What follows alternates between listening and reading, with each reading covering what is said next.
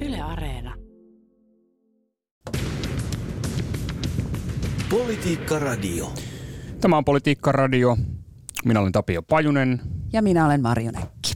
Erittäin hyvää päivää ihmiset. Hyvät koronasta ja omikronista huolimatta. Näistä varmaan voisi sanoa.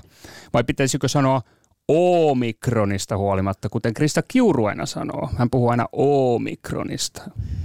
Mitäköhän on Suomen kielitoimiston kanta tähän? Vaikea sanoa. Itse asiassa mietin tässä, että omikron tästä näistä rajoituksista huolimatta, niin jos virologeja kuuntelee, niin olisiko tämä nyt sitten se virus, joka tappaa kaikki virukset? Eli, eli tämmöinen lievempi muoto, joka, joka leviäisi sitten väestön läpi ympäri maailman, aiheuttaisi lievää tautia. Riskiryhmät toki täytyisi suojata, mutta joka nyt kuitenkin jollain tavalla taittaisi tämän pandemian. Että ainakin jotkut virologit ovat odottaneet nimenomaan tällaista varianttia, joka ei ole niin vaarallinen kuin aiemmat, mutta joka olisi tehokas leviäjä. Ja itse asiassa, kun näitä ennustuksia, en tietysti omia, vaan ihan asiantuntijoiden ennustuksia kun seuraa, niin, niin nyt ollaan suurin piirtein siinä pandemian puolivälissä. Ja itse asiassa tämä omikron tai omikron, kumpi se nyt onkaan, niin on ikään kuin aikataulussa. Kyllä, alustavat havainnothan antavat osviittaa juuri Marja tuolle teorialle, että tämä aiheuttaisi lievempää tautimuotoa, mutta leviäisi tehokkaammin kuin tämä delta. Ja ennustehan on, että siitä tulee nimenomaan se päävirus. Ja mutta, osittain on tullutkin jo. Kyllä. Pääkaupunkiseudulle se äh, sanottiin, että siitä tuli päävirus jo, jo runsas viikko sitten ainakin, ja nyt se on päävirus myös Uudellamaalla. Ja nämä tartuntamäärät on kasvaneet tai kasvavat eksponentiaalisti, mikä tarkoittaa, että kaksi kertaa enemmän on tartuntoja seuraavaan päivään tai edelliseen päivään verrattuna. Kyllä, ja tämä tarkoittaa myös sitä, että hallituksen piti kokoontua säätytaloon miettimään, että vedetäänkö ihan hätäjarrusta vai ei. Nyt kun tietysti e, joka tapauksessa tieto on vajavaista tämän omikronin Luulen, että se sanotaan nimenomaan omikron, ei omikron, kuten Krista Kiuru sitä aina venyttää sen vaikutuksen suhteen. Ja, ja tämä on kyllä sitten jotenkin mun mielestä ajankuva pienoiskoossa, että, että ajan, ajan riento on kovin raju. Ei ole kovinkaan montaa viikkoa aikaa siitä, kun, kun tota no, niin tässäkin studiossa mietittiin Marinin yökerhovisiittiä. Ja nyt jo hallitus keskustelee, tai keskusteli siis tällä viikolla uusista rajoituksista ja määräsi uusia rajoituksia nyt tämän omikronin takia. Ja veti siitä hätäjarrusta. Kyllä, veti hätäjarrusta. Ja, ja siitä nyt vedettiin vähän sen tyylisesti, että yritetään lapsia suojella näiltä rajoitustoimilta noilta, että lapsien elämä voisi jatkua suurin piirtein niin kuin aika vapaasti, että kouluihin, peruskouluihin, toiselle asteelle ei tullut tiukkoja rajoituksia. Sen sijaan aikuisillepa tuli muun muassa aikuisten ryhmäliikuntatoiminta keskeytetään, koronapassi jäädytetään osittain. Siis hallitus valmistelee asetuksen – koronapassin kieltämisestä keski- ja korkean riskin tiloissa ja tilaisuuksissa. Ja tämä on tätä THLn jargonia, tämä keski- ja korkea riski tarkoittaa koronatartunnan todennäköisyyden mukaan eri kategorioihin jaettuja tiloja. Mitä se sitten tarkoittaa? No se tarkoittaa sitä, että vapaan istumapaikan massakonsertit ja urheilutapahtumat, yhteislaulutilaisuudet, joissa liikutaan vapaasti, ei ole omaa istumapaikkaa, niin ovat korkean riskin tiloja mutta matalan riskin toiminta voisi jatkua. Tällaisia ovat siis elokuvat, teatterit, konsertit, urheiluottelut, joissa on numeroidut istumapaikat. Tällaista. Tällaisia päätöksiä. Niin ja kukaanhan ei tiedä, että kuinka nämä rajoitukset sitten oikeasti suojaavat lapsia ja nuoria. Mm. Mutta tämä on nyt sitten sitä poliittista tasapainoilua, että Sanna Marin sanoi Ylen pääministerin haastattelutunnilla jo sunnuntaina, että lapsiin kohdistuvat rajoitukset ovat viimesijaisia, mutta se ei tarkoita sitä, etteikö tämä virus leviäisi lasten joukossa, se on mm. nähty. Ja, ja oikeastaan se, mitä olisi nyt ehkä voinut ajatella, että olisi kannattanut adoptoida tai ainakin katsoa etelänaapurimastamme Virosta on se, kuinka paljon siellä koululaiset ovat käyttäneet tai heidät on pakotettu tai velvoitettu käyttämään näitä pikatestejä. Mm. Ja lapsethan ovat usein oireettomia, he saavat tämän lievemmän tautimuodon ja pääsääntöisesti korona ei ole vaarallinen lapsille, mutta he kantavat ja levittävät virusta joka tapauksessa. Ja Virossa testattiin kolme kertaa viikossa koululaisia ja sitä kautta tuli ilmi useita piilossa olevia tartuntoja myös opettajilla. Ja sitten päästiin käsiksi näihin tartuntoihin ja tämä on osaltaan taittanut nyt tätä huimaa tautihuippua, joka tuolla etelä, etelänaapurissa tämän syksyn, loppusyksyn aikana on nähty. Hmm. Joo, opetusministeri Andersson puhui hallituksen tiedotustilaisuudessa koulussa vahvistettavista terveysturvallisuustoimista, mutta siis tosiasiahan on se, että tällaista valtakunnallista etäopetussuositusta peruskouluihin ja toiselle asteelle ei, ei anneta, mutta paikallisesti voi toki poiketa näistä suosituksista. Ja maskeja suositellaan ala-asteella tai alakouluissa käytettäviksi, mutta en osaa sanoa, että kuinka innokkaasti tai kuinka taitavasti, taidokkaasti lapset niitä käyttävät. No juuri näin. Helsingissähän on jo se tilanne, että kolmasluokkalaisista ylöspäin on suositus tuolle maskille. Ja tässä on tätä perinteistä juttua koulumaailmasta jo tuttua, nyt kun jo kuitenkin edetään jo kuinka monessa pandemiavuosi tämä nyt onkaan, niin tota, eli opiskelua pyritään järjestämään mahdollisimman väljästi ja ruokailussa siirrytään porrastuksiin ja noudatetaan väljyyttä, opettajien kokoukset etäyhteyksin. Mutta sitten tietysti tämä, että yli viisivuotiaat lapset niin tulevat nyt koronarokotusten piiriin, niin tämä on nyt kanssa uusi, uusi kysymys. Ja, ja, ja kolme viikkoa, se on nyt se aikaikkuna, missä mennään pari viikkoa, katsotaan miten nämä rajoitustoimet purevat ja sitten, sitten sen jälkeen tuumitaan viimeisen viikon aikana, että et, et, et, et mitä tapahtuu. Helsingin ja Uudenmaan sairaanhoitopiirin diagnostiikkajohtaja Lasse Lehtonen, joka on erittäin tuttu naama näissä korona-asiantuntijoista, sanoi Ylen aamussa, että nämä hallituksen tekemät päätökset ovat välttämättömiä, mutta hän pelkää, että ne eivät riitä, koska omikron on niin tarttuva ja voi olla, että ollaan jälleen hieman liian myöhässä tekemässä näitä päätöksiä. Ja, ja toki näyttää siltä, että hallitus ehkä nyt odottaa ja toivoo, että nämä joulun pyhät, tässä on nyt tämä kaksi viikkoa, kun suurin osa kouluista on siirtymässä tai on jo siirtynyt joululomalle, että, että se jollain tavalla tasaisi nyt tätä mm. tautipiikkiä. Mutta se, mikä on taas tässä ytimessä ja mikä jää nähtäväksi, on nimenomaan tämä, että poliittinen ohjaus valtakunnan huipulta on yhdenlaista ja sitten tämä jalkautetaan alueille. Mm. Ja ollaanko tässä hetken päästä taas siinä tilanteessa, että avit levittelevät käsiään ja, ja, ja sanovat, että meillä ei ole ihan kaikkeen näitä toimivaltuuksia. Että vastuutetaanko nyt niin kuin alueita taas kaikessa niin. tekemään niin. ja, ja kuinka rohkeasti he sitten tekevät niitä päätöksiä ja millä lainsäädännöllä. Että kyllä tämä on kyllä aikamoinen soppa, jos tästä taas ilmenee joku tällainen ristiriitainen kaos. No aivan juuri ytimessä tämä pointti, eli nytkin on, jos puhutaan näistä matalan riskin paikoista ja toiminnasta, elokuvat, teatterit, konsertit, niin, niin siinähän tilanne on, on niin, että niitä nyt voi sitten järjestää koronapassilla, museot, taidenäyttelyt esimerkiksi, mutta sitä voi avi rajoittaa ja kuntien terveysviranomainen voi rajoittaa paikallisesti. Hallituksen linjaus nyt tällä hetkellä ei sitä rajoita, mutta tässä me olemme näissä eri portaissa ja, ja kuka mitäkin valtaa käyttää. Tämähän on kansalaisen kannalta vaikea varsinainen hetteikkö, pysyä kärryllä, että, että mitä rajoituksia missäkin on voimassa ja, ja, ja missä se vastuu kulkee. Kyllä. Toki se on tietysti kaunis ajatus se, että, että kun pandemiatilanne on eri alueilla hieman erilainen, niin on ehkä järkevää, että, että systeemi sinänsä mahdollistaa erilaisia toimenpiteitä siellä täällä, mutta sen huono puoli on tämä sekavuus. Kyllä, ja sekavuutta lisää myös se, että tietysti eri tahot, muun muassa ravintola-ala on äärimmäisen huolissaan. Noho Partners, suuri ravintolaketju, niin lomauttaa, ilmoitti lomauttavansa liki koko henkilöstönsä.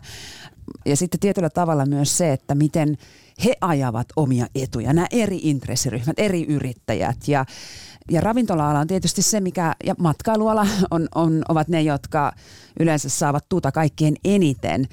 Ja tässä mä vähän pohdiskelin tota, kun nyt taas tuli näitä ulostuloja, että että ravintolayrittäjät tietysti haluavat niin kuin, että bisnes jatkuu ja sitten, että korvattaisiin tietysti, jos näitä rajoituksia tulisi, mutta jollain tavalla kuitenkin toivoisi, että, että argumentit näinkin vakavan asian kanssa perustuisivat kuitenkin tieteellisiin faktoihin. Ja kiinnitin sellaisen huomiota, että, että ravintola toi esille tämän, että hän käyttää tätä koronapassia – ja, ja, ja se tuottaa sitä turvaa. Mm, turvallinen tapa. Niin, mutta itse asiassa tässä nyt on kuitenkin jo esitetty ja se peruste sille koronapassin jäädyttämiselle on se, että kun se omikron läpäisee myös rokotettujen suoja ja rokotetutkin voivat sitä levittää riskiryhmille rokottamattomille mm. ja itsekin sairastua, niin tämän takia koronapassi juuri nyt hyllytetään hetkeksi, niin silloin se argumentti ei oikein mun mielestä voi olla se, että me käytetään koronapassia, kun se nimenomaan on nyt se dokumentti, mikä ei ole enää tehokas. Ja tässä tilanteessa se voi luoda vääränlaista turvallisuuden tunnetta. Kyllä, kunnes äh, sitten saadaan lisää tietoa, itse siis virologista tietoa omikronista ja sitten kun saadaan niitä kolmansia rokotteita – josta jo tiedetään, että se parantaa sitä suojaa. Kyllä. Ja, ja tietysti ymmärrän erittäin hyvin sen, että ravintola-ala on äärimmäisen traumatisoitunut siitä, kuinka huonosti asiat hoidettiin edellisellä kerralla.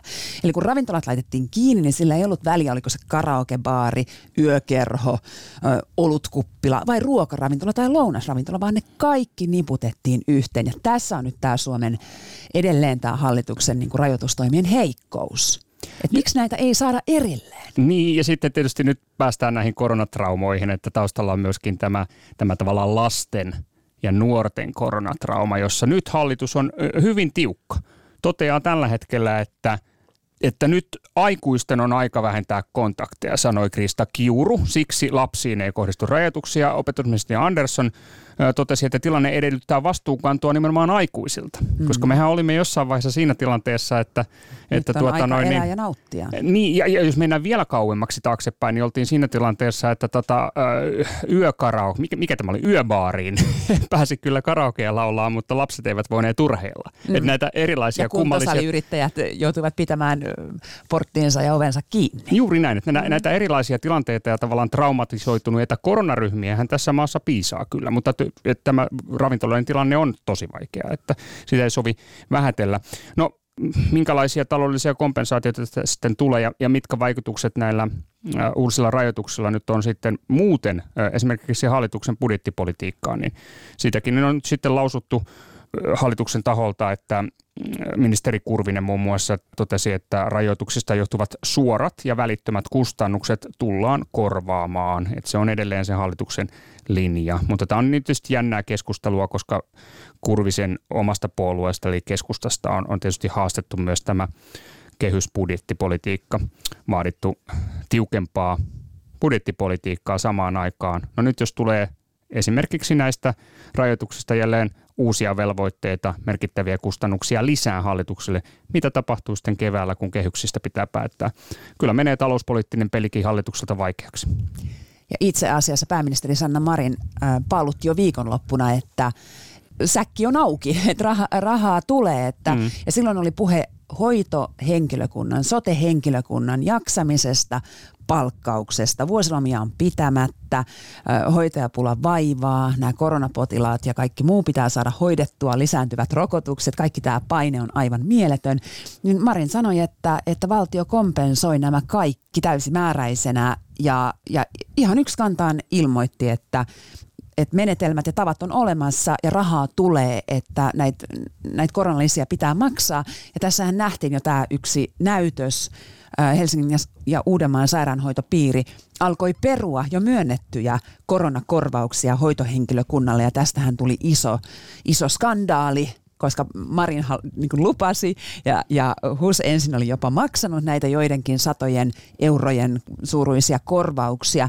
Ja sitten niitä alettiin peruuttaa ja sitten ne lopulta päätettiin maksaa ja hyväksyä. Mutta tässä on ihan mieletöntä tällaista ristivetoa ja että, että hallitus ja valtiojohto sanoo jotain ja sitten kuitenkaan alueella tai sairaaloissa ei uskalleta toimia. Politiikka Radio. Jep, Politiikka Radio äänessä. Ja äänessä Tapio Pajunen eli minä ja Marjo Näkki. Krista Kiuru ö, kiteytti hallituksen infossa hän totesi, että ostetaan kansallisesti lisää aikaa nyt näillä rajoituksilla, jotta tämä Omikron, jälleen kerran Kiurus puhuu Omikronista, ei aiheuta kansallista uhkatilaa. Ja hän käytti nimenomaan sanaa uhkatila ja puhui suojavalleista. Tämä on hauskaa tämä retoriikka. Suojavalleja tarvitaan, jotta saadaan vauhditettua kolmansia rokotuksia, jotka antavat lisäsuojaa. On puhuttu omikronin hyökystä ja vyörystä Suomeen. Joo, ja tässä sitä ollaan. Tämä on asia, siihen on nyt vaan tottuminen, että, että korona on asia, joka on keskuudessamme ja, ja se jakaa myös poliittisesti? Se on vaikea kysymys. Kyllä, ja, ja tietysti tässä nyt populismi nostaa päätään eri muodoissa ja rajuimpana viime viikkojen aikana muutaman perussuomalaisen kansanedustajan suusta kuullut lausahdukset, että, että demonisoidaan rokottamattomia, joka oli ehkä jollain tavalla suomalaisessa kontekstissa ehkä vähän yllättävä ulostulo niin kuin eduskuntapuolueen edustajilta.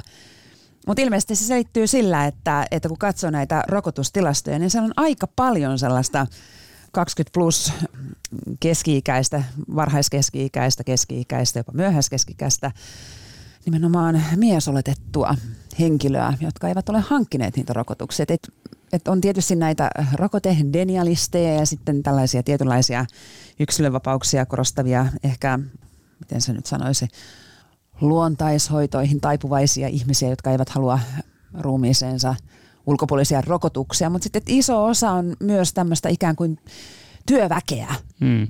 miessukupuolista työväkeä, jotka eivät ole käyneet itseään rokottamassa syystä tai toisesta. Ja onko tämä nyt sitten sellaista tiettyä vetoamista tähän äänestäjäjoukkoon. Mutta sitten ollaan nähty myös tämmöistä vihreää populismia ehkä, että halutaan niin kuin, että yksilönvapauksia suojata ja lapsia suojata. Mm. Mm, perusoikeuskeskustelu noin kokonaisuudessaan poliittisella tasolla suhteessa koronaan on hyvin mielenkiintoinen juttu. On ja hankala ja iso ja laaja. Ja sitten just tämä käsite näistä perusoikeuksista, että, että äkkiseltä voisi ajatella, että perusoikeus on niin kuin terveyteen, elämään ja työntekoon ja yrittämiseen, mutta kyllä perusoikeuksia erilaisten kansainvälisten oikeuksien perusteella luetaan muun muassa niin kuin osallistumista ja tämän kaltaista myös. Et oikeastaan ehkä tämä keskustelu on Suomessakin osittain jäänyt vielä käymättä, että, että mitä me hyväksymme missäkin vaiheessa. Mutta sitten hurjimpia on, on jotka, jotka kiistää, jos ei nyt koronan olemassaoloa, mutta sen vakavuutta. Ja tässä on muuan Ano Turtiainen perussuomalaisista lähtenyt populistipoliitikko kunnostautunut erityisesti. Joo, tämä kysymys koronasta, niin se ei ole yhdentekevä millekään poliittiselle liikkeelle. Ja se on vaikea kysymys. Perussuomalaisille se on siinä mielessä ehkä ainakin Suomen poliittisessa kartassa, tai jos katsotaan eduskuntapuolueita, niin, niin akuutti kysymys, koska perussuomalaisten äänestäjissä on enemmän – koronarajoitusten vastustajia, erilaisia tavallaan kriittisesti koronaan tai rokotteisiin suhtautuvia äänestäjiä osaltaan. Ja, ja perussuomalaisten eduskuntaryhmässään kävi niin, että Ano, ano Turtiainen omien hyvinkin raflaavien somepäivitystensä ansioista sai ensin potkut eduskuntaryhmästä ja sitten hän perusti oman puolueen. Tämän äh, valta kuuluu kansalle puolueen. Ja tämän puolueen linjahan on erittäin kova koronarajoitusten vastustaminen. Ja mielenkiintoista on se, että Lohjan kaupunginvaltuutettu Ossi Tiihonen, hän nyt tällä viikolla loikkasi tähän Anon Turtiaisen puolueeseen. Ja Tiihonen on siinä mielessä kiinnostava äh, henkilö, että hän oli se poliitikko, joka haastoi Riikka Purran perussuomalaisten puoluekokouksessa äh, ja sai puoluekokouksessa äh, noin 14 prosenttia äänistä, eli, eli hänen kannatuksensa puoluekokouksessa oli varsin huomattava. Tämä on hankala kysymys perussuomalaisille äh, kannatusmielessä. Jakautuuko puolue? Äh, menettävätkö he tietyn siivun kannattajistansa nyt koronarajoitusten vastustajille. Ja olisiko se jopa vähän helpotus, jos menettäisi? Eli nämä kaikkein niin kuin änkyrimmät ääriajattelijat valuisivatkin Ano Turtiaisen ryhmään. Jos, jos tota, sanotaan näin, että jos, jos se lohkeama ei ole iso, niin sitten se voi olla helpotus. Sinänsä oletan, että puolueessa ollaan kyllä ehkä kannatusmielessä vähän huolissaankin jopa, koska moni ulostulo viittaa siihen suuntaan. Ollaan aika tota, ikään kuin vaan kielen omaisesti mietitään sitä omaa poliittista viestiä, mihinkä suuntaan sitä nyt kallistetaan suhteessa tähän koronatilanteeseen. Tämä on ja, vaikea kysymys. Ja se kieli myös siitä, että et, et Suomessa on ehkä semmoinen kuitenkin tämmöinen keskushallintovastaisuuden tällainen ilmiö olemassa, joka on ehkä Yhdysvalloista tunnetumpi ja tietysti paljon radikaalimpi. Ja, ja sitten ehkä myös jopa Saksassa, että siellähän on kanssa osavaltiolla valtavasti valtaa ja sitten äh, liittovaltion presidentti on, on seremoniaalinen virka – ja sitten varmaankin sellainen, että, että meillä on, ihmisillä on sellainen psykologia, että, että salaliitot on ihan, ihan todella kiehtovia. Joo, no tietysti jos nyt katsoo niin kuin laajemmin vaikkapa sitä, että minkälaista poliittista liikehdintää Euroopassa korona on aiheuttanut, niin onhan tämä suomalainen liikehdintä hyvin, hyvin maltillista sen rinnalla. Eli, eli erittäin vaikeita tilanteita on ollut monissa Keski-Euroopan maissa, mutta toki siinä on myös se tilanne, että myöskin nämä lockdownit on ollut jyrkempiä ja kovempia Keski-Euroopassa.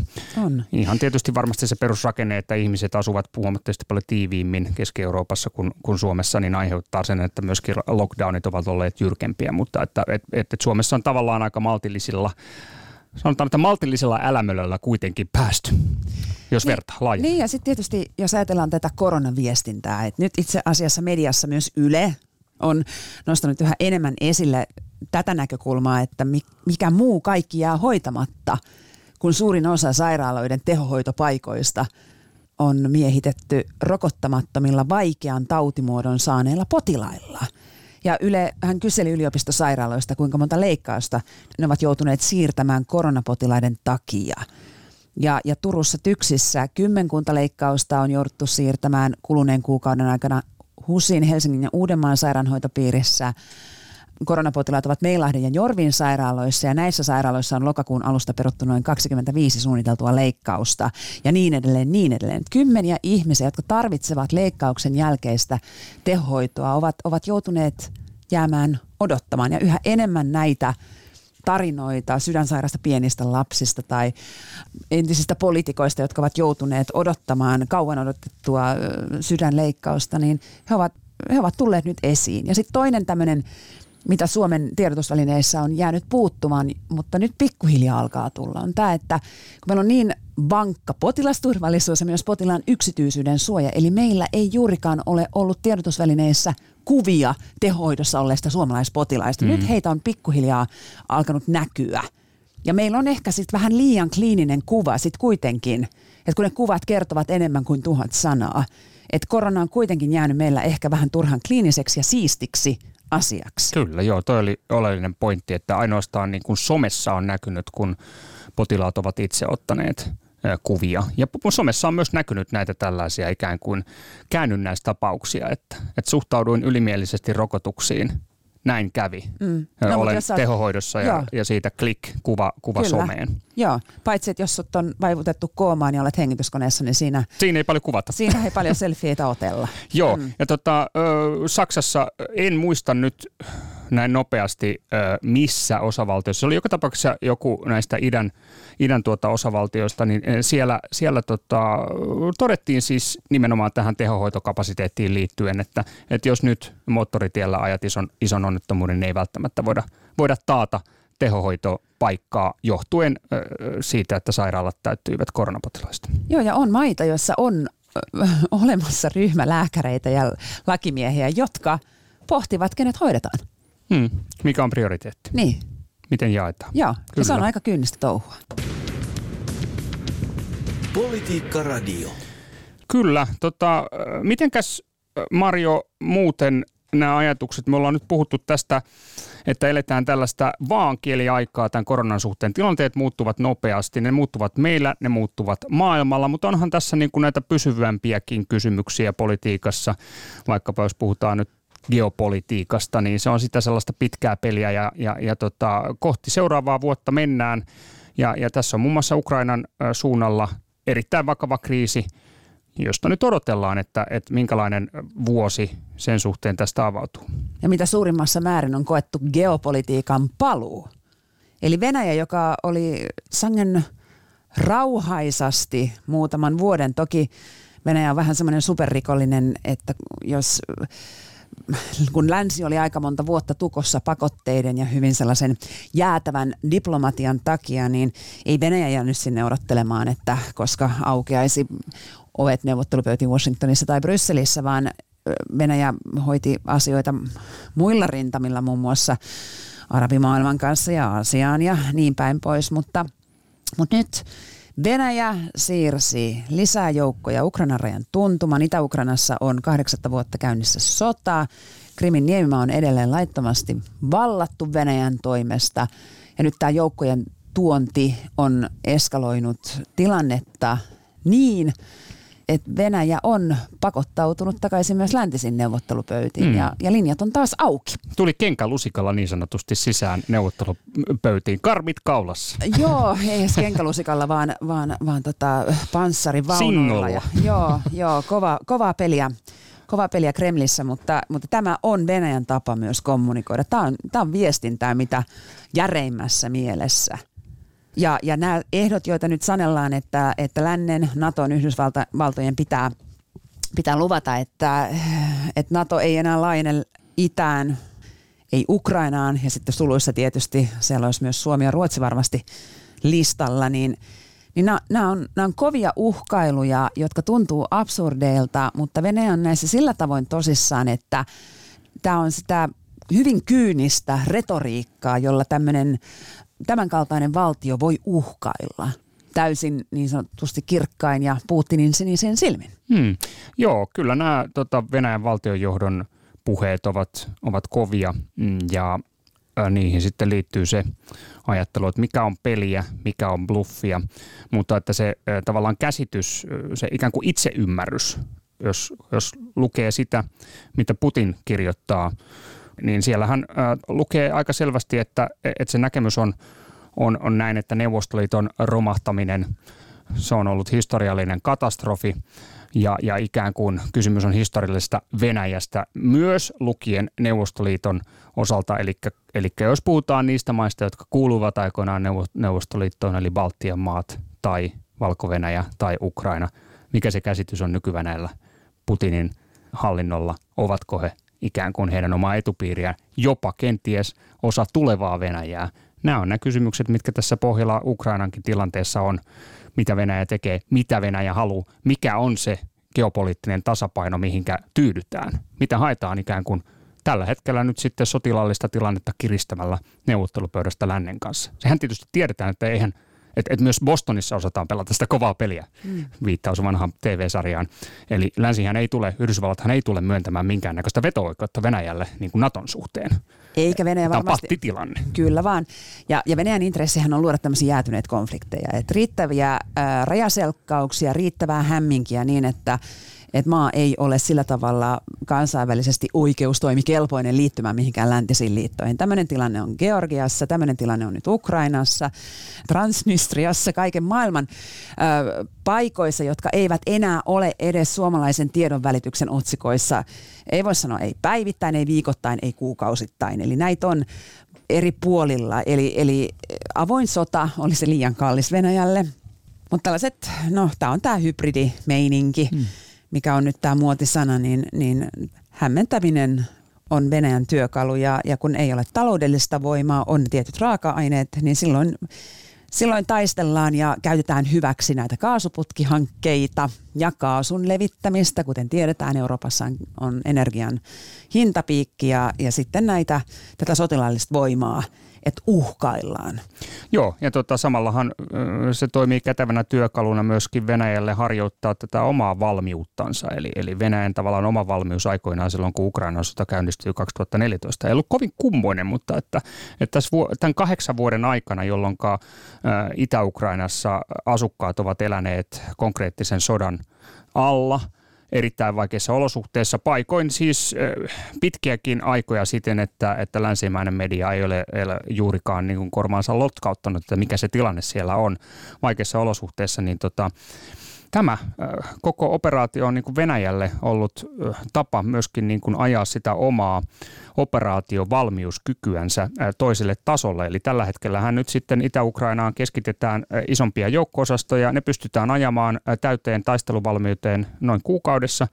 Valmiutta kyetään ylläpitämään. Arvio on tällä hetkellä, että sitä voitaisiin ylläpitää. Venäjä voisi pitää sitä yllä alkuvuonna vielä jonkinkin aikaa taatakseen jonkinnäköisiä tuloksia sitten niin kuin poliittisella tasolla neuvottelupöydästä, kunnes sitten tulee se hetki, että pitää sitten oikeasti purkaa se valmius sieltä pikkuhiljaa. Ja, ja Venäjähän on joittanut, koska luvassa on Yhdysvaltain kanssa neuvottelut, NATO-neuvottelut ja, ja, ja Venäjähän tällä viikolla syytti äh, Yhdysvaltoja ja NATOa jännitteiden lisäämisestä Venäjän lähialueilla, vaikka tietysti asia on juuri päinvastoin.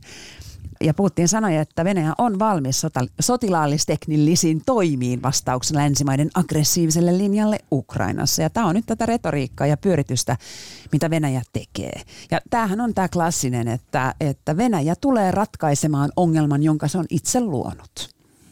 Hmm. Mutta Putin on saapunut on tehnyt paluun.